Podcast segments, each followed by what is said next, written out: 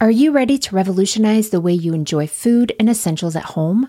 Introducing Dash Pass from DoorDash, your ultimate ticket to convenience and savings. With Dash Pass, you gain exclusive access to unlimited $0 delivery fees on eligible orders, along with members only deals and discounts that will leave your wallet smiling. Whether you're craving the flavors of your favorite restaurants, need groceries from across town, or anything in between, Dash Pass ensures that everything you need is just a few clicks away, delivered right to your door.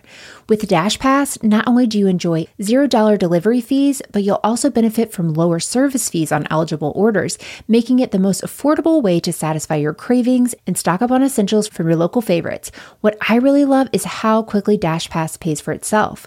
On average, it takes just two orders, which makes it a no brainer investment for your budget. And as if that weren't enough, Dash Pass grants you special access to exclusive promotions and menu items, adding an extra layer of excitement to your DoorDash experience. You get all this for only $9.99 a month, which is a small price to pay for unlimited convenience and savings. My family and I have had DoorDash for the past year or so, and while I make most meals at home, I don't know that I could mom without it. I used it twice just this past week while we were dealing with a stomach bug at home, and it was so nice to have and to be able to focus on getting better and not running all over town to pick everything up for everyone. Don't wait. Sign up for Dash Pass now and unlock a world of possibilities, all from the comfort of your home. Dash Pass from DoorDash, delivering joy, convenience, and savings straight to your doorstep. Get more from delivery for less with Dash Pass. $0 delivery fees and reduced service fees on eligible DoorDash orders. Sign up for Dash Pass today and get your first 30 days free if you're a new member. Subject to change. Terms apply. Open the door to $0 delivery fees and savings you can't get anywhere else. Sign up for Dash Pass today only on DoorDash and get your first 30 days free if you're a new member. Subject to change, terms apply.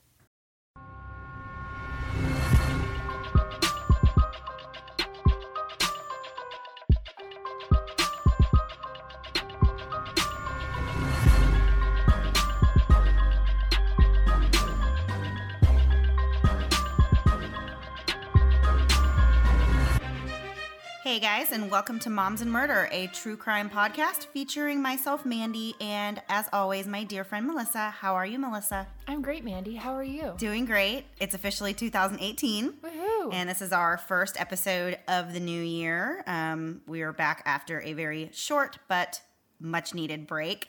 Um, just craziness after the holidays and little people going crazy and wanting to play with all their new toys and then having to get back to reality. So it was nice having a little short break, but I'm glad to be back. And we have a kind of a heavy hitter of an episode today with a really important message, which we will get into as we go on and, and a little bit more at the end. Um, what do you have to add to that, Melissa? Anything, or can we just get going? I say we just jump in. Let's do this. All right. Uh, so today we're going to be talking about the kidnapping and murder of real estate agent Beverly Carter. Uh, she was from the Little Rock, Arkansas area. She was great at selling homes, and her charismatic personality and big smile helped to propel her career to another level. To her clients, she was more than just an agent and many times would form personal relationships with them. Family members recall times when Beverly would even be invited to a client's wedding or baby shower, and she was just a genuine person with a big heart. And her clients really saw that shine through to them, and they wanted to have her in their lives as uh, a friend as well as their real estate agent. In 2013, Beverly was the top selling agent in her area and clocked in at over $12 million in sales that year, which is quite an accomplishment for being in the central Arkansas area. Although to me, that sounds like it would be quite an accomplishment for anyone. I don't know. You know more about real estate than I do, but um, that seems like a yeah, lot. my husband never had a $12 million Yeah. sales year. No, that's great. Uh, so her immense success even landed her a billboard with her own face on it, which I think is kind of cool. I can't imagine being so successful that I had my face on a billboard for other people to see. Yeah. Um, I feel like you definitely have reached your, you know, a top tier of your career if you have that. So yeah. that should tell you everything you need to know. Uh, so Beverly's closest friends worked with her, and they described their office atmosphere as a fun and upbeat um, kind of environment, and said that it was just like hanging out with friends all day, which I guess for them it was hanging out with friends all day. They were all friends. Um, the women in the office had even come up with codes. They had like a buddy system in case any of them found themselves in any kind of bad situation. They would use the uh, word red folder to alert each other if anything felt weird while they were with a client. So, for example, they would send text messages to each other saying, Do you have the red folder? Or where did you put the red folder? And if they got if they received that message, they would know to send back a message either to saying where they were located or to confirm that they were okay or if they needed help or, you know, whatever. I feel like I've have heard of having codes like that with Yeah. family and friends and stuff, you know, just we kind had of that like a just in case. Whenever I was little, um, our code with our family was curtains. So that's like the most random thing. But as a kid, that's what you make up. My mom always said, if you know somebody ever comes up to you and says, you know, you need to ride with us, your mom's in the hospital, ask them the co- ask them, you know, what what did my mom say to tell you? And if it's really for me, I'll say curtains. Nobody ever thought about her being like unable to speak, but in my mind, like that made me feel better as a kid, and I think that made her feel better as a kid, or, or as as my mom, like that I wouldn't just go into somebody's car. So I think it's a kind of a smart idea to have, Yeah. especially with the little ones, because my son would jump in the van with literally anyone. yeah. so it's a good idea, I think. In addition to being an extremely successful realtor, Beverly was also a beloved wife and mother to three sons, one of whom sadly preceded her in death. The boys had very fond memories of what a vibrant and charming personality their mom had. The youngest son, Chad, described her as radiant and said she had a way about her that just glowed. And you saw pictures and video, and she just was like, you, she seemed like somebody, if you saw her in a room, you just saw her. You know Yeah, what I she mean? Like take over the a room, for sure, yes. absolutely. As Beverly approached her 50th birthday, she focused on getting into shape and worked her way up to running in 5K races. She ended up losing 60 pounds and decided to celebrate the weight loss with some cosmetic surgery. As a real estate agent, she felt it was a priority to look great and to be a great face for her company. She threw herself a big birthday bash, which she donned a beautiful aqua colored dress and celebrated her many accomplishments with friends and family. One thing I heard about her races that was really funny is that she just loved getting the medals. Like, Yeah. she thought it was just like so cool to get these like fake medals. And I can see that if I ever did anything worth running, then yeah, you better give me something. I need something. Well, I um, it's kind of like I guess a, uh, you know, a, a more a larger scale version of getting like a gold star for doing a good job. Yeah, you know, yeah. Like you get a medal for doing for running these five Ks, and really, I think being uh, fifty and and Yeah. getting and choosing that time in your life to get into shape, you know, to that level and run in five K races and lose sixty pounds, like that's really an accomplishment. I can't do that now, and I'm not even I'm, I'm not a- fifty. I'm on a downward spiral Yeah, at this I know. point. I I'm mean, not getting better. but it gives me hope that maybe when I, um, you know, maybe in another 15 years, I'll be like, Well, that's maybe- when it'll all click in for me and I will then Yeah. take control of my life. Well, you've seen people in life that are like all of a sudden become really, you know, exercise crazy people, like, you know, like friends or something. You're like, I would have never thought that about Yeah. you. But then I look at myself, I'm like, well, I know that's that's not gonna happen. right? I love that people do it. I just it hasn't been my year yet. no, no, maybe this year though. It's a whole new I'm year. not even trying this year. I mean, zero, zero. Uh, what is it called? New Year's resolutions. None. I was just like, just, just don't kill anybody. Just keep your expectations nice and low. keep them low. On Thursday, September 25th, 2014, Beverly was just about finished with her work for the day, but before she could call it quits and go home, she had just one last thing to take care of. She called her husband Carl at around 5:30 p.m. that evening to say that she would be home for dinner after she showed a property to a potential client. So this was a client that she had been in contact with for a few days and they had been asking about this specific property and trying to set up a time to see it. And uh, Beverly actually, it was a man that she had been speaking to, and she had said that she wasn't really comfortable just meeting him by himself. So um, eventually, after speaking to him, you know, and kind of trying to coordinate this, he was able to get his wife to say, "Okay, I will go and you know also view the property," and then Right. that made Beverly more comfortable. So well, it makes more sense. it does make sense, like typically in sales and stuff like that, it's the wife that makes the decision. right. And so that makes more sense already. Like, what husband's going around buying a house without his wife saying, Right. Yeah, I like this. Or even coming, yeah, to see it. I would never let my husband go make the final decision No. on like buying a house. Oh my gosh, we live in like a shoe if I did that. well, because just just because you know the things that are important to me are not necessarily the things that are important to Right. my husband. So like he will overlook things and be like, "Well, that's no big deal. You know, we'll Yeah. take care of that There's after no we closets. move in." I'm good right? Exactly. So yeah, I totally understand uh, that. So Beverly gave her husband the address of the property that she was going to be showing, and she ended the phone call with him. And unfortunately, this was the last time that she would speak to her husband. Um, you know, they didn't have a clue at that time, but Beverly never returned home after this showing. And when 9 p.m. rolled around, Carl's worry increased, and when he could not reach her, he decided to drive to the address of the property that Beverly had said that she would be at with her clients. When Carl arrived at 14202 Old River Drive, he was relieved to see Beverly's SUV in the driveway. Upon closer inspection, he noticed that Beverly's purse was inside of her vehicle and that the door to the house was open. He stepped inside to search for his wife, but she was nowhere to be found. Carl was puzzled and his worry intensified. He called police to report her missing. His next call was to his son, Carl Jr., who initially brushed off the concern and thought it was par for the course as a realtor. But he decided to appease his dad, so he and his wife drove down to Beverly's office to look for her anyway. They arrived at an empty building, and at that point, they agreed that something was wrong. Beverly's coworkers and dear friends thought that a possible explanation was that Beverly had left with her clients to look at another house. So they went to the other properties that were Beverly's listings to check to see if they were there or if anyone had accessed the lockboxes on them. That would turn out to be another dead end. So years ago when people like there weren't Google Maps and all this sort of thing, if you went to see houses, really you like rode with the realtor. That's just kind Right. of what it was. And now, like I, when my husband would show houses, he never had people ride. Like very rarely would somebody ever ride with him, and people t- tend to keep that separate. But my husband never rode with a client that he didn't really know.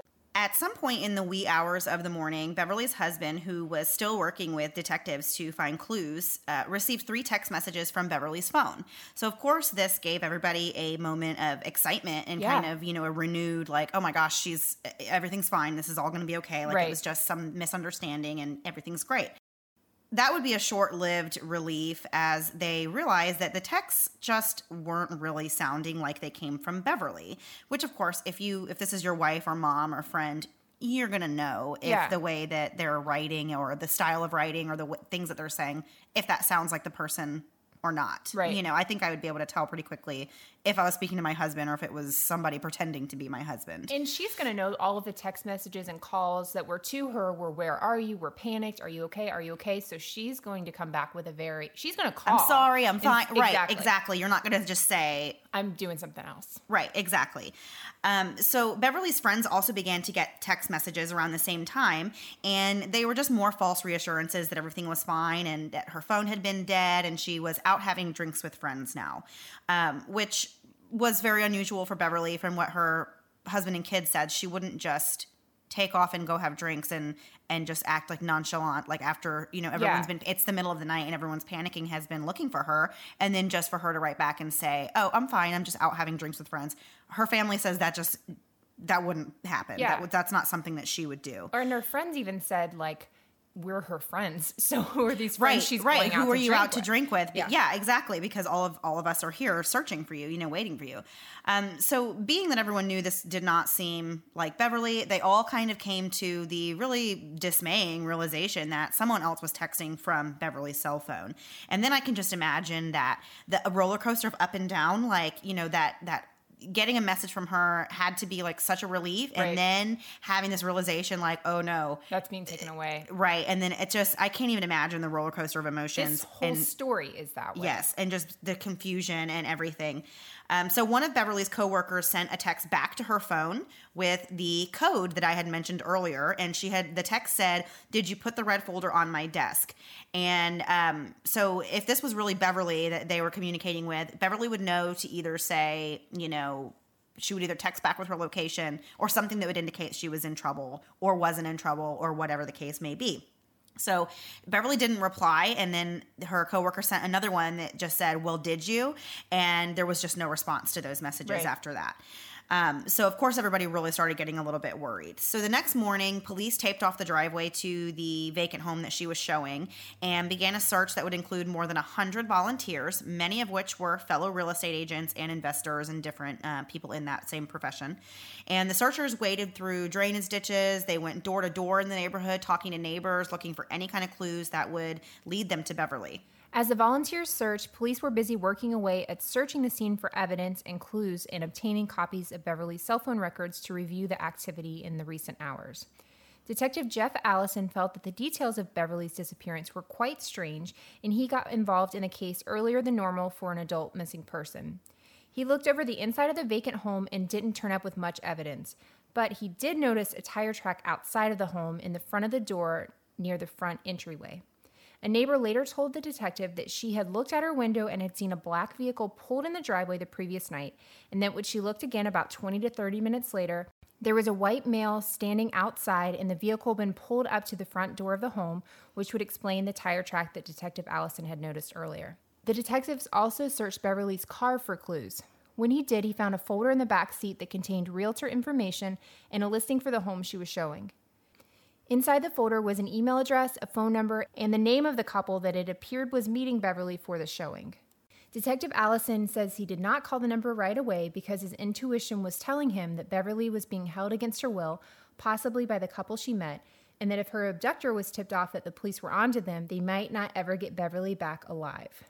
That was a risky move. It makes a lot of sense. It does make sense, but, but, I mean, I can especially imagine as like a family member, like you would want them to be like, no, jump on that, yeah. and, and and check these people out and everything. But I can see how the detective have to be a little bit more reserved with their approach because that's very true. If you know, if you call this number and you're like, hi, I'm Detective Allison, I'm looking for the missing person, then you're the last one who saw her, right? You know, if she is alive, then, right? Then what are they going to do? Exactly. That yeah. This Uh, as we go through this case, the whole thing's kind of like this, where they're, it's very much like, I don't know, not Detective 101, but like they are trained and they know what they're doing and they, you know, you have so much that you have to make on instincts, which I don't think I ever realized before I looked more into true crime, like how much, how much they're trained versus how much they have to like think on the spot. And that decision can really go really good or really bad. Right. I mean, and it, it it's kind a lot of, pressure. Detective Allison hit a roadblock while he was investigating the names of the couple written in Beverly's folder. They were fake, as was the email address that they had given to Beverly. So this piqued the police interest, of course, and they began digging to find out the real identities behind these people and why did they give Beverly fake names and information. When Beverly's phone records came back, police discovered that she had made a call to an unidentified number that lasted around 15 minutes on the night of her disappearance. Further investigation revealed that this number belonged to a company called Text Me Incorporated, whose purpose is to provide free text and voice messaging while assigning them a unique phone number. The company complied with requests to release a report that would identify the user behind this phone number. Um, so, just a quick note on that I, I've never heard of this Text Me Incorporated, but to me, it sounds like a service similar to like WhatsApp or Right. any of those ones where it's like a free, you know, it doesn't run off of your data. Like it just run, it's like an app that it runs through, you know, Right. through internet. Um, so that's what I think that is. If I But- could be wrong, but that's what I gathered from that was that it was just one of those like free texting service apps. Yeah. But then the whole thing about assigning them a unique phone number, that was a little strange to me. And I don't know why that app even exists or why you need that. To me, it seemed like a stalker slash murder app. Like, Yeah, why else do you need to hide your number from people? I Those agree. are your two reasons. That's a little sketchy to me. Um, so the number came back to a woman named Crystal Lowery, and detectives obtained her address and began to kind of stake out her property and you know watch her activity. So at some point during their surveillance, police witnessed a male matching the description given by that neighbor um, that they had spoken to on from the street that Beverly went missing from, and the male that they saw was seen by the detectives getting into a black Ford Fusion and driving away. And after he had driven for about three miles, which of course the detectives are following him now, Right. this whole thing, uh, he loses control of the vehicle and crashes. And by the time Detective Allison and his partner caught up with him, he had already gotten out of the vehicle. He was bloody, he was just minorly injured, and the officers took him to a hospital for treatment. But when the doctors wheeled him back for a CT scan, he fled the hospital, sending the police on a citywide manhunt. Just kind of like a, a wild goose chase. Right. Um, so this man was Crystal Lowery's husband, named Arron Lewis, and he was actually no stranger to law enforcement, as it would turn out. Are you ready to revolutionize the way you enjoy food and essentials at home? Introducing Dash Pass from DoorDash, your ultimate ticket to convenience and savings. With Dash Pass, you gain exclusive access to unlimited $0 delivery fees on eligible orders, along with members only deals and discounts that will leave your wallet smiling. Whether you're craving the flavors of your favorite restaurants, need groceries from across town, or anything in between, Dash Pass ensures that everything you need is just a few clicks away, delivered right to your door. With Dash Pass, not only do you enjoy $0 delivery fees, but you'll also benefit from lower service fees on eligible orders, making it the most affordable way to satisfy your cravings and stock up on essentials from your local favorites. What I really love is how quickly Dash Pass pays for itself. On average, it takes just two orders, which makes it a no brainer investment for your budget. And as if that weren't enough, Dash Pass grants you special access to exclusive promotions and menu items, adding an extra layer of excitement to your DoorDash experience. You get all this for only $9.99 a month, which is a small price to pay for unlimited convenience and savings. My family and I have had DoorDash for the past year or so, and while I make most meals at home, I don't know that I could mom without it. I used it twice just this past week while we were dealing with a stomach bug at home, and it was so nice to have and to be able to focus on getting better and not running all over town to pick everything up for everyone. Don't wait. Sign up for Dash Pass now and unlock a world of possibilities, all from the comfort of your home. Dash Pass from DoorDash, delivering joy, convenience, and savings straight to your doorstep. Get more from delivery for less with Dash Pass. $0 delivery fees and reduced service fees on eligible DoorDash orders. Sign up for Dash Pass today and get your first 30 days free if you're a new member. Subject to change. Terms apply. Open the door to $0 delivery fees and savings you can't get anywhere else. Sign up for Dash Pass today only on DoorDash and get your first 30 days free if you're a new member. Subject to change, terms apply. It's been a while since I've had a baby of my own, and some days I miss it so much. The baby cuddles and baby smiles, but when it comes to diaper rashes, not so much. I remember the first time my oldest had a diaper rash, I was really devastated. Here's this tiny thing totally dependent on me, and now she's fussy and obviously uncomfortable, and I'm supposed to have the answers. Well, with time and treatment, it went away, but what I really wanted was to avoid it altogether. And now, baby butts rejoice. New Huggies Skin Essentials are here, a brand new dermatologist approved line of diapers, wipes, and pull ups training pants, all designed with baby's sensitive skin in mind. The wipes are thick and have zero harsh ingredients for a great, gentle clean. Pull Up Skin Essentials has got your big kid covered too, with a training pant that's ultra soft and breathable to help protect sensitive skin throughout potty training. Whether you're a first time parent or a seasoned pro, make it easy on yourself and your baby with Huggies. Learn more at Huggies.com. Once again, head to Huggies.com to learn more. So I had asked about this um, CT scan and police not being able to be in the room sort of thing to one of our dear listeners, Kim, who has a new podcast coming out called People Are Wild. It previewed yesterday. So if you're listening to this on Tuesday, whatever date Monday was, Yeah. it's out and it's wonderful. We got to hear a sneak preview and it's awesome. But I was asking her like how does this work? If you have somebody they're not actually in custody, they're just questioning him, how does it work? And she said that yeah, if they don't have their paperwork, they're he's they're not under arrest. And there was more information there. They can't go back. So to me whenever they said they fled, I thought oh my gosh, like how How does how that does happen? that happen? Yeah. But she, you know, they can only do so much, and the police can only do so much, and you still have rights. You know, he hadn't been arrested at that point, Right. He was just suspi- under suspicion. Under suspicion, Mm-hmm. so he, they, the police officer can't go into the CT with them. They can't do all these things they could have if there is actually like an inmate in the or if he was like in police custody. Yeah, right. absolutely. Arron was born in Ruston, Louisiana. He was a healthy child and raised by his biological parents as an only child. He described his childhood as chaotic and said that he still harbors anger and resentment over his upbringing. In a court ordered evaluation carried out by clinical psychologist Melissa DeNasher, Arron alleged that his mother would often cheat on his father and drink alcohol to excess. When Arron was six years old, the infidelity took its toll in his parents' divorce after a two year separation. What followed was a rocky childhood, being bounced back and forth between homes, with neither parent expressing genuine love or concern for Arron. His father quickly remarried, and Arron had a hard time getting along with his new stepmother, who felt like she had no authority over him despite her efforts to become a motherly figure in his life. After a few more moves back and forth between parents and states, Arron started displaying behavioral problems, including running away from home around the third grade. When he was 12, He was taken to a residential facility for diagnostic testing where he was prescribed many types of medication, including Ritalin, Prozac, and lithium. He was never very interested in alcohol, but as a teen, he did consume LSD, ecstasy, and meth.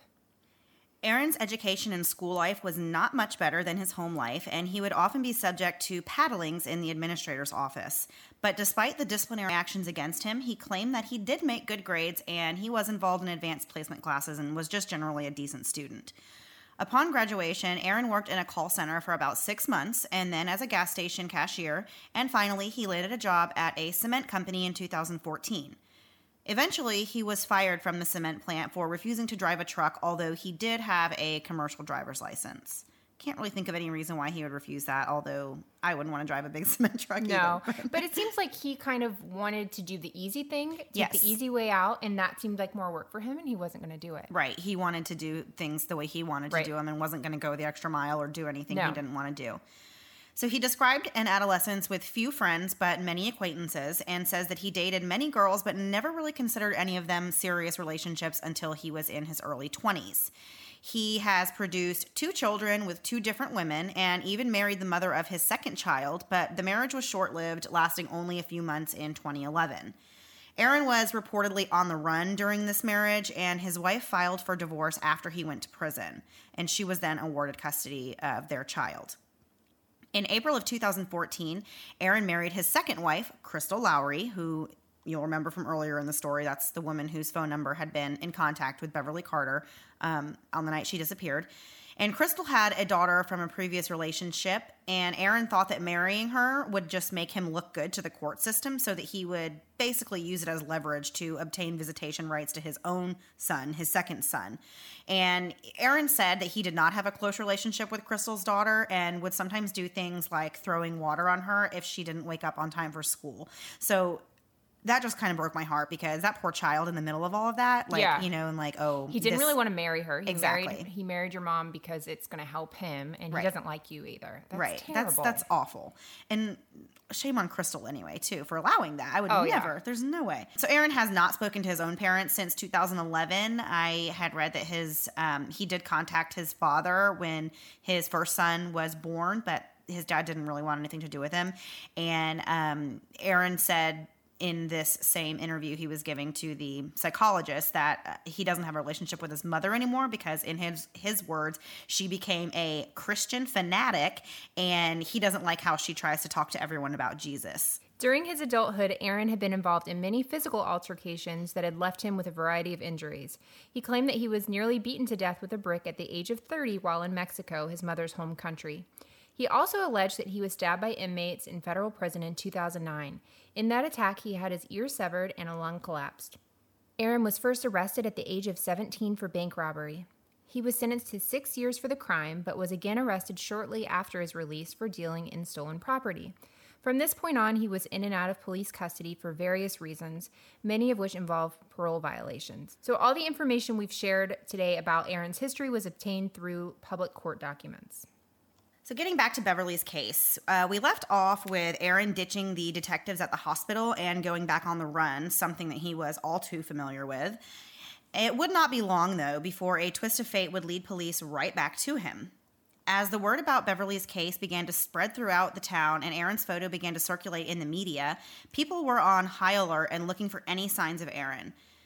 Two managers from a mortgage company were in their office dur- discussing the case. Um, they were actually friends, or they knew Beverly Right. from you know that profession, so they you know kind of felt a personal connection to the case. Sure. And they were just in their office discussing uh, her disappearance, and they looked out the window and saw who they believed was Arron standing at a bus stop just a few feet away from them. I don't know what kind of How weird. Like, How, you like- have to think you're making that up in your head. Like, are Yes. you seeing what I'm seeing? I know, or thinking like I have to be imagining this just because we're talking about it, and now I'm thinking about it, and there's I would I don't like I don't think I'd be able to think fast enough. Yeah, exactly. No, I'd never. I should never be involved in any of this. I can't no, no. I would just second guess myself to the point where it was like too late to do Yeah, anything. you're like they're now like- 50 miles away. yeah, exactly. Um, so the men alerted police. Thankfully, they weren't like us, and they realized what was going on, and they alerted police right away. And they kept an eye on Arron and watched him as he went into a local subway. When he came out of the subway, Arron overheard someone saying, um, I think that's him. And he spooked and took off running. So by this point, of course, police are already on the way. And Arron is now running across the street and into an apartment complex, all while being trailed by like five different. Right. Just plain clothes good Samaritans that are trying to keep an eye on him and catch him. And police arrived around the same time and they were able to apprehend Arron and begin investigating him and how he was involved in Beverly's disappearance. Did you read where he ran into the apartment complex and jumped off Out the window. Yeah, jumped Yeah. off the window, and yeah, so that'll that'll slow you down. I love good Samaritan stories. I do they're too. Like, you yeah, know what? I like n- chase nothing to lose. I'm just gonna chase this guy Yeah. and yeah, I have and nothing to do with this case, but I'm on it. right. I love it. I do too. In his first interview with Detective Allison, Arron admitted that he had kidnapped Beverly and it was all because he wanted money. He explained how he had found Beverly on the internet and learned about her success as a realtor and thought she was wealthy. At this point, he hatched out a plan to kidnap her and hold her for ransom. Did you see whenever he was first arrested, there's like one clip where they say, Why'd you do it? And he said, She's a rich broker. That made me. That made my like skin crawl. Yeah, almost like he deserved it. Like, Right. well, she was a rich broker. Of course I did this. Like duh. yeah. Yeah, but he was very just like that. Like eh, Yeah. like no, no real. It's that's it. all about him and that's it. As we discussed earlier in this episode, when Arron actually first contacted Beverly to inquire about a house showing, Beverly told him she wasn't comfortable meeting just him. And that's when Arron involved his wife Crystal in the plot and had her agree to go to the showing with him. At the last minute, Arron made excuses as to why Crystal would not make it, but he asked her to take some photos of the property to send to her, which explains these strange, really dark photos that were found on Beverly's phone by detectives. They just looked like somebody was just randomly shooting them. And this was a vacant home. There's no electricity, so everything is dark anyway. It doesn't make a lot of sense to take those pictures or to see it later at night. right. Once Arron had Beverly alone in the house, he made his move to overpower her by threatening her with a flashlight taser and told her today wasn't going to be a good day for her because she was being kidnapped. At this point in the story, Arron alleged that he had an accomplice, and he wasn't talking about his wife, Crystal. He was talking about another man named Trevor, who he claimed was a person who still had Beverly. There's just so much here. Um, with all this going on, and then with his story that he's giving to detectives, I can just imagine. You know, I have so much respect for detectives because I would have no patience for these um, criminals that I'm investigating to be lying to me and telling me these crazy things and like all these different, sending you on all these different, you know, paths, like Right. giving you so many things to investigate. And and I can just see how frustrating that could be whenever you just are trying to get to the bottom of it. And at this point, you think you, you're dealing with a missing person, like you're just trying to find this woman. Right. And here comes this guy saying, like, well, my wife was involved, and now there's this person involved, and I did this, and we went here, and we did, you know. I would be, I would have no patience for that. No. You know, like I just would not be able to handle that at all. Um, so the detective had a renewed hope that they were going to get to the bottom of it and find Beverly alive. And he was further encouraged when Arron played a recording that he had on his phone. And it was a recording of Beverly speaking to her husband, Carl, in an apparent ransom message. And in it, she said she was okay and pleaded with her husband not to go to the police and to just do whatever Arron said, or else it could be bad. So this is actually Beverly's voice being recorded. Yeah. Um, so Detective Allison was really hopeful, but he was also leery because he knew that the recording didn't really prove that she was alive now. It Right. just proved that she was alive and well at some point after her abduction and was able to record this message. Um, but like I said, it didn't really prove that she was alive in that moment, which is what they are trying to get confirmation of. Right. So Arron eventually offered to take Detective Allison to the last location that he had seen Beverly alive, and they immediately set out on a 30 mile journey out of town that ended at a shed on the side of the road. Beverly was not there, and the detective was defeated, but he humored Arron on yet another trip to another location that also turned out to be a complete dead end. She wasn't there either. So, in the meantime, while Arron has the police on a wild goose chase, another detective was busy tracking down this guy, Trevor, the alleged accomplice in the kidnapping. They made contact with him and brought him in for hours of interrogation before determining that he had a solid alibi and was not involved in this crime in any way. As it turned out, Trevor was in the military and they were able to confirm that he was on base the day of Beverly's kidnapping.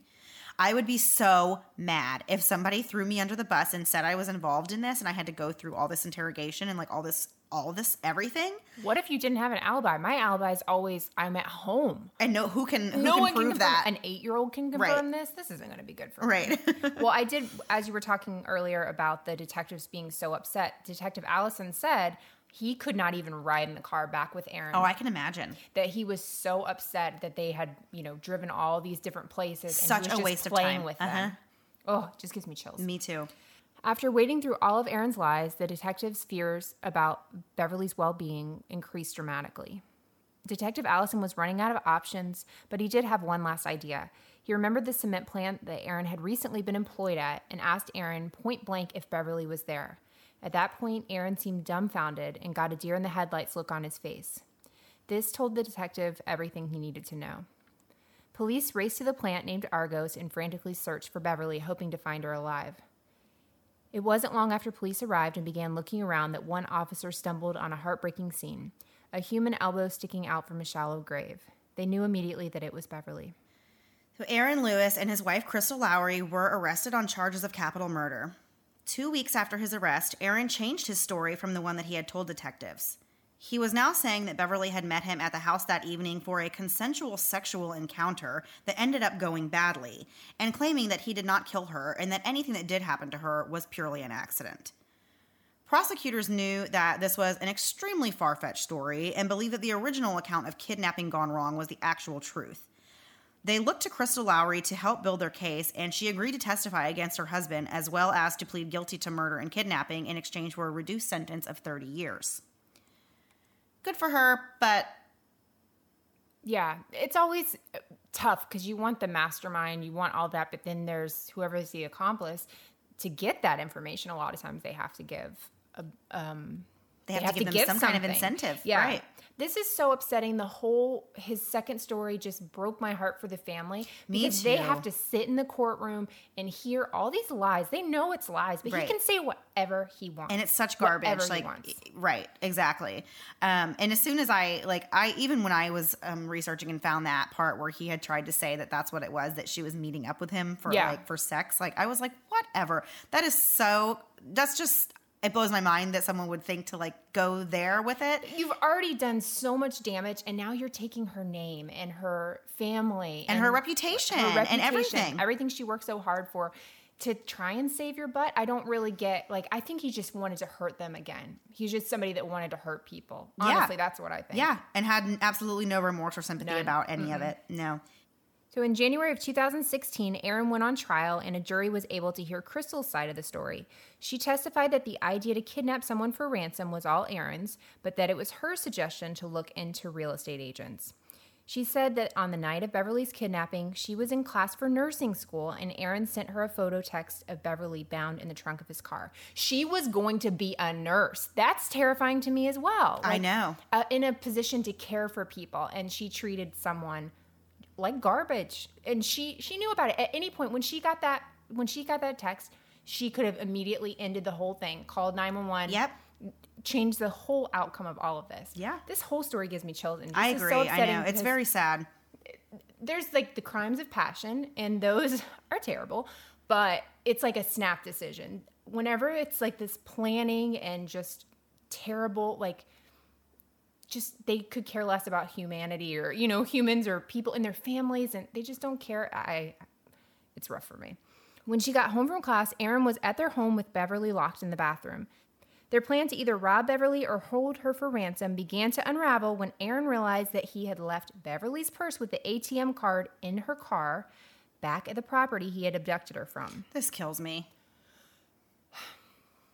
I just have no words. Okay, it goes back to, you know, several episodes we've done where I talk about dumb criminals who Right. are clearly they haven't really planned anything out or even thought things through. And like Yeah. this is just a very first of all stupid plan because of what the plan was in the first place. Right. But then you can't even get like the part of it right that you were trying to do. I mean, that Yeah. was your whole point was to to take, you know, you wanted money and you wanted to rob her and you forgot the most important thing, her debit card. You left it there in her car. right Like, really? Yeah. You so know? this was all for naught Right. already.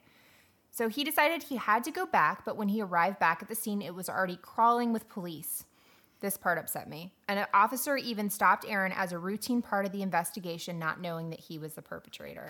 I feel so bad for that officer because I can't imagine how guilty I would feel and just bad, you know, me personally. I would Yeah. just feel awful if I if I realized that after the fact, like, oh my gosh, I actually made contact Yeah. with him that same night. Yeah. You know, right after this had happened and, and while Beverly was still alive Yeah. back at his house. And what could have been different if we had known, you know, who- that we were actually looking for this guy Yeah. at the time. But yeah, that's the whole thing. Is no one, no one knew he.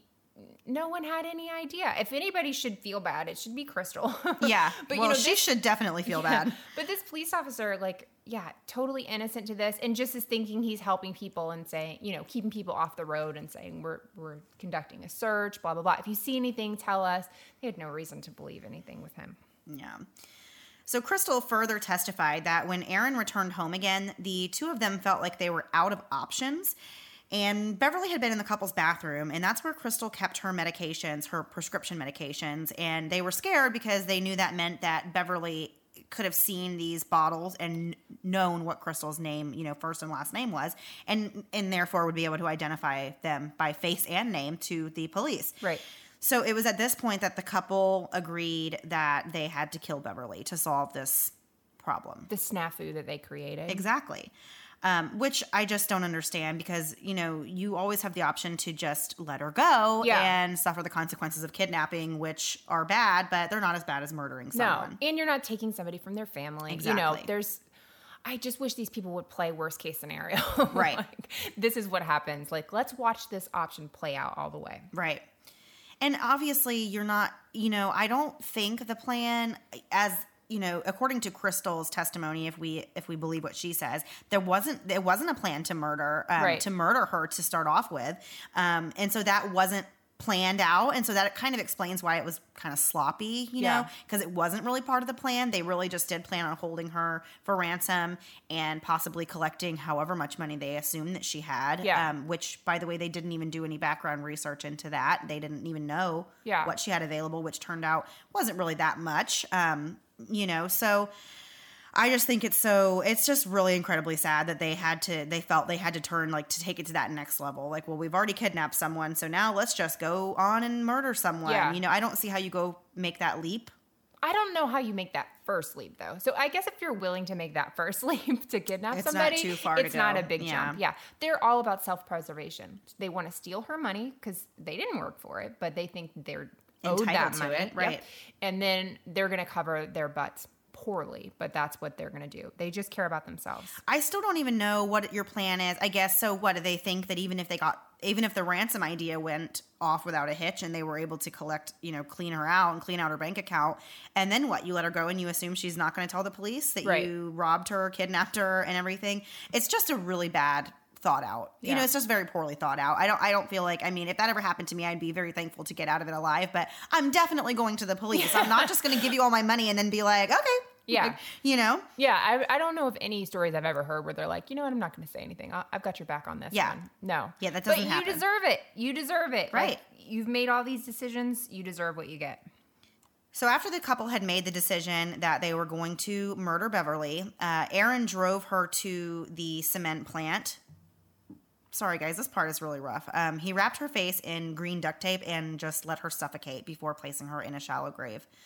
Um, I'm I'm glad it wasn't like a violent murder because you know, but that's really bad. I mean, I think that's very you know, I know murder wasn't in the plan to begin with, but um, that's I can't imagine.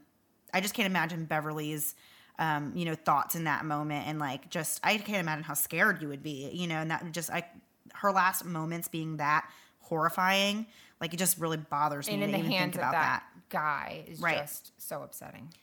So at the trial, Arron changed his story yet again and alleged that it wasn't even him uh, that Beverly was having sex with. Uh, it was his wife, Crystal. So now he's now claiming, he's even taking it a step further. Yeah. Which just goes back to like, just being so irritated with someone doing this to her family, like after he, they've already done enough to wreck their lives, and this is just all so unnecessary.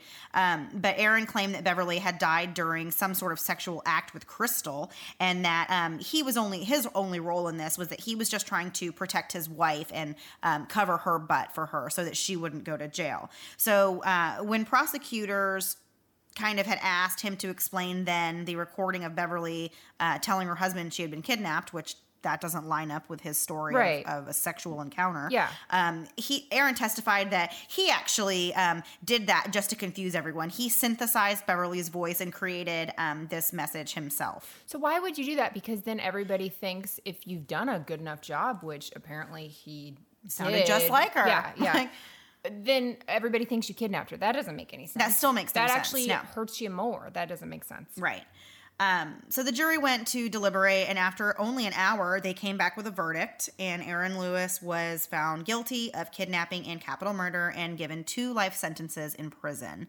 So this is not even. So this Arron guy, he is a real piece of work, and he really thinks highly of himself and thinks He that he is really, really, really intelligent. Because on top of claiming that he um, completely like synthesized this ransom message he did such things in jail from his jail cell he would actually handwrite his own motions to the court and submit them Yeah. and at one point he even wanted to like fire his attorney because i guess he thought he could do a better job and, Right. and he would even at you know that's when he started writing his own just motions um, when i say that i mean like he would write like motions to dismiss certain evidence Right. and like it just makes me laugh because i'm like who do you think you are Yeah. you know Well, but so much of that to me seemed like he just wanted, he knew that if he fired his attorney, that buys him more time before he can even be tried again. Like he just wanted to hurt these people. I really believe this. He wanted to just hurt these people over and over and over again. And he saw them as like wealthy or whatever. And he just wanted to hurt them as much as he possibly could. Well, I think he did. I mean, He did. I- I- it was terrible what he did to that poor family, and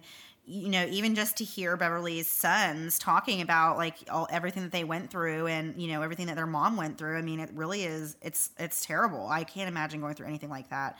Um, and I, it just makes me ragey to think of like a one person doing that, like to an entire family. Yeah, you and know, and had- over nothing, over because you can't. I mean, Get a second job. right? Yeah, yeah. It was all just selfish. So with that, with the family, I got to look a little bit into the um, Beverly Carter Foundation, which they started after their mom was killed. Um, Beverly's son, Carl and Chad, actually started the Beverly Carter Foundation, and the foundation looks to provide realtors with the resources they need to protect themselves from potentially dangerous situations they may encounter while on the job. The foundation provides classes as well as written resources for little to no charge. The family looks at it as an opportunity to share their memories of their mom and make a difference in a, in a job that she really loved to do. And so, as I was like looking at this part of it, I ended up in like a rabbit hole of videos of the family and just hearing more stories about her and what a wonderful woman she was, and just the world seems a little less bright without her. Really, like there's Yeah. so many people where you know, you just think of what an impact she had on all these people in her life, and it just it's very upsetting. Yeah, so you guys can look up the Beverly Carter Foundation. There's a lot of information there. And um, then there was also another thing. I realized as we were going through this case that I had a local connection who um, kind of was really perfect to bring on to talk a little bit um, about this type of situation. She's a real estate agent here in Florida, and she also is um, a very big advocate for personal safety and um, self, you know, protection. Right. So we did talk to her, and we are going to play a little bit of our uh, quick little interview with her, um, talking about her company called Safer Agent, which is uh, has a goal of preventing exactly this type of crime that happened to Beverly Carter. It's geared toward keeping real estate agents safe on the job, as well as any other field um, kind of employee who has to go into other people's homes Yeah. as part of their you know position Right. um, so you guys will get to hear a little bit about that she's a really great lady and um, i will let you just listen to her take on her own company and what she does so you've just heard our episode on the tragic murder of beverly carter a real estate agent in arkansas and today I had a special guest that I asked to be on with us. Her name is Andy Tolbert. She is a local connection that I had um, that I have seen around in various different groups um, for personal safety and self defense. And I thought she would be a perfect person to have on today to talk to us because she actually has a company called Safer Agent that she founded. Why don't you go ahead and tell us um, a little bit about your company, Safer Agent, and what it is that you do? Well, we are we're actually approved by the Florida Real Estate Commission. We teach CE classes specifically on the topic of realtor safety in Florida. We just got approved in Alabama a few months ago. We've taught in Georgia as well, and we're about to expand all over the country because this is a topic that a lot of people don't place a lot of importance on. It's one of those it'll never happen to me things. Right. But when it happens, it happens. Right. So uh, I understand that you provide uh, in person training and that you are hoping to start doing some online type of training. Can you tell us a little bit about that and what kind of training it is that you provide and what you're hoping to do in the new year with um, e- expanding your company to uh, more across the U.S.? Well, I actually hired a videographer and stood in front of a camera for about four ended up to be about almost six hours by the time we were done, and that's all being edited as we speak. So basically, I took one of my CE classes, recorded it, and we're breaking it down into an online. We're putting it into an online learning management system. So it's you know it can have little quizzes. We can give them a certificate of completion at the end. Um, some of the states will allow us to get that approved for CE credits, so we'll be working on all that too. But it, that won't be immediate. That'll be down the road. So you are also a real estate agent. And uh, this is something I'm sure that's very important to you uh, safety of real estate agents, as much as uh, just general personal safety is important to you. Uh, how did you come to this decision to start Safer Agent um, in the first place? Kind of a couple different things, just like the perfect storm. Like we're having this wonderful snowstorm in Florida right now. Yeah. the um, I I've been a real estate instructor teaching real estate classes and CE classes for almost 20 years. And then in my personal life, I was also learning a lot more about self defense and safety because I had a little close call run in. I'm also an investor, I buy and flip houses. We've been doing that almost 20 years too. And I had a personal situation where we uh, came in on a bad situation, let's just say, at a vacant house and that kind of spurred me to improve my own personal safety and self defense plan. And then it was just kind of logical for those my, my real estate teaching and my personal safety to kind of come together. And that's where Safer Agent came from. That is awesome. Melissa's husband um, is actually in real estate as well. So um, it's obviously something that, you know, we think is really important too. And then, especially the more that I started researching this case, and it was just really heartbreaking and it just seemed so uh, you know, n- not everything is avoidable, but it just seemed like with this case that it was, um, it could have been avoidable. And so that was kind of one of the things that struck me about this case and really uh, bothered me a lot was that, um, you know, the, the training and the tools are out there for protecting yourself and for personal safety. And um, I just think it's really important for people to seek those out and to learn about it and different ways to protect themselves. And so, uh, what are some of the tools that you um, train or that you teach people how to use or options that you give them for keeping themselves safe? Well, we talk about a lot of different, we like to call them less than lethal options, things like pepper sprays and stun guns. The challenge with any type of a self defense tool is they all have situations where they're the right choice and situations where they're the wrong choice. So obviously, if somebody's grabbed me from behind and has me in a chokehold, I'm probably not going to want to spray him with a pepper spray because I'd also be spraying myself in the face. So that's not the right tool for that situation. So one tool really isn't enough. You have to have different things and different abilities depending on the situation you find yourself in. The uh, the biggest thing that I can tell people is it's not it has nothing to do with the tool that it, that's in your hand. It has to do with your mindset. Hmm. Because I can have a pepper spray in one hand and a gun in the other, but if my brain never says it's time to activate and use them, they're worthless. They're chunks of plastic and metal. But I could have nothing in my hand, and if my mind says it's time and I need to kick in and fight, then I can start looking around for tools that I could use. You know, you can pick up a rock, you can pick up I carry one of those big metal silver Yeti coolers like a lot of people do nowadays. That's a weapon if you think about it. Right. If you cock somebody upside the head with that, they're going to know you're serious. So a lot of it is just the the mindset and being ready. Like one time I was showing a house to a friend of mine who was buying And as we were walking to the front door, a dog came running up, and it was I've had dogs all my life. I know the difference between the pet me dog and the I'm about to attack you dog. This dog was coming at us. And I had my pepper spray in my hand like I always do. And I, I didn't even need to spray it. I just turned towards him and he could read my body language as I was bringing the pepper spray up into position. He read my body language and turned around and ran. It, I didn't even need to spray him. Wow. And that's the biggest thing with both animals and with people. There are there's signs that they give that they're about to attack, but there's also body language cues that tell them I'm not the right choice. Hmm. Bad guys and animals are looking for a weak victim, you know, survival of the fittest. The lion doesn't go after the strong gazelle, the lion goes after the old one with the limp because he knows it's a more likely catch. Criminals look for the same thing. So we need to just show that that's not us. And we can do that through how we carry ourselves, our our body language, our posture, our attitude, even even our walking pace makes them not want us. You need to walk down the street like you're going somewhere with a purpose, not wandering aimlessly. Yeah, that's all really um, great points. So most of what you teach then is uh, situational awareness and just how to keep yourself out of situations that could be potentially dangerous or at least uh, be able to recognize a situation before it escalates to that level and get yourself out while you still have a decent opportunity to do so.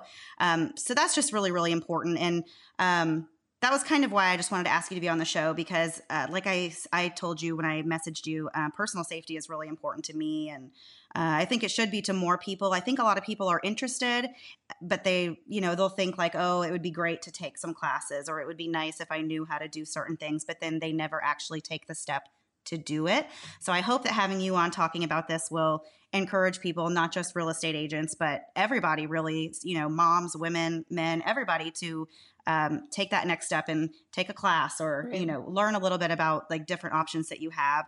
I know a lot of people you know they hear the term self-defense and they think like you karate? know guns or oh. you're talking about karate was my first. Try no. Um, but i think a lot of people think they they go to that first and so then they get freaked out and they're like oh that's not for me. I don't want to do that and people don't realize that there are a lot of other options and then even if you're not really the type of person or you're not quite there yet where you want to carry an actual weapon uh, that there are still things that you can do to protect yourself and to keep yourself out of trouble so um, I know that's what you do. I've uh, followed you on Facebook for quite some time now. I think probably about a year or so, and um, I know that you have many things going on in your life and in your um, professional life, especially. I, I, can tell you wear many hats and do many different things. Um, so, for the people who live in Florida and uh, that are here in Central Florida, even, do you want to tell them where they can find you if they are interested in getting training?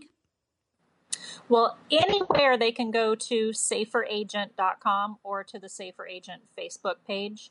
Uh, by the way, the dot .com is under construction, so don't judge me on it right now. we're we're, we're judge free. Yeah, we're bringing out all these new cool things, but I've got to rebuild the website so we can get the videos and everything up in there. Um, you know, locally, I'm pretty easy to find. I'm uh, Facebook, Safer Agent, message me there. I respond pretty quickly as long as I'm not in the middle of something. We do, you know, here in Central Florida, we coordinate self defense classes, we coordinate hands on classes, we've done anti carjacking classes, we've done all kinds of different specific topics. Um, especially real estate agents, we're in our cars a lot, so that's a whole different level of risk that we put ourselves at honestly any professionals who are out in the field a lot anybody who goes into homes like home health care aides or any type of a sales rep that goes into people's homes they're putting themselves at a, a different level of risk than right. a normal person that just goes and sits at a desk from nine to five that has a different kind of risk you know we have a lot of office violence situations now so there's that's a whole separate training so you're for everyone. For, yeah, got all the bases do, covered we do non-real estate agent training as well. The real estate is just kind of our, our flagship, but we've we've gone into nonprofit groups, we've gone into insurance companies, we've gone into all kinds of different companies and done safety training. For those listening, if you are here in Central Florida, like I said before, Andy has a lot of different things going on in that realm as far as personal safety and um, learning how to use different tools. So, if you are looking for somebody to teach you a few things, you should definitely look her up. I'm sure she would be happy to show you around. She's not giving tours, Mandy. tours of safety. you won't we find can that do on it. the map. yeah. well, thank you so much for coming Thank on, you. Andy. Um, I'm really excited to be able to play this. I think um, this is the perfect episode to have this on. Um, Something that's very important to both of us and our listeners. I think we'll really enjoy this. So thank you so much. yeah. Okay, guys, thank you so much for listening to our episode on Beverly Carter. Uh, we hope you guys enjoyed it. We have an exciting, hopefully, next few weeks coming up for you guys. We have been working hard on our big interview with I So Hard. We're still ironing out details with that, um, but it's definitely happening at some point. We're just trying to figure out when. We're putting it into the universe. Yes. It's definitely happening. We're still in contact. They've been really busy too, just like all of us have over the holidays. So now everyone's kind of getting back into um, reality here and, Yeah. and work and everything. So um, They're like pilot season busy, and we're just yeah, like regular life. Yeah, they're busy. like actually busy. Yeah. So, so we are going to get them um, as soon as they are available. We are really not picky. Um, whenever they're ready, we'll be ready for them. we're the desperate girlfriend that nobody wants. Basically. Just love me. yes. Um, so anyway, we will. Um, I guess be working on. We haven't done any on my datelines or anything lately. Um, we haven't given up on hashtags though. We just don't have any right now. We've been so busy, and you guys have been busy, and everyone's been busy. So we will be back to our normal thing soon, hopefully. Whatever normal is Right. for us. Yes. Thank you guys so much for listening. We will see you next week. Have a great week. Bye. Bye. Thanks so much for listening to the Moms and Murder podcast. Make sure to check back with us next week for a new episode. You can also find us at momsandmurder.com where you can connect with us via social media. Please make sure you subscribe and give us five stars because giving us four stars would be a crime. Thanks so much.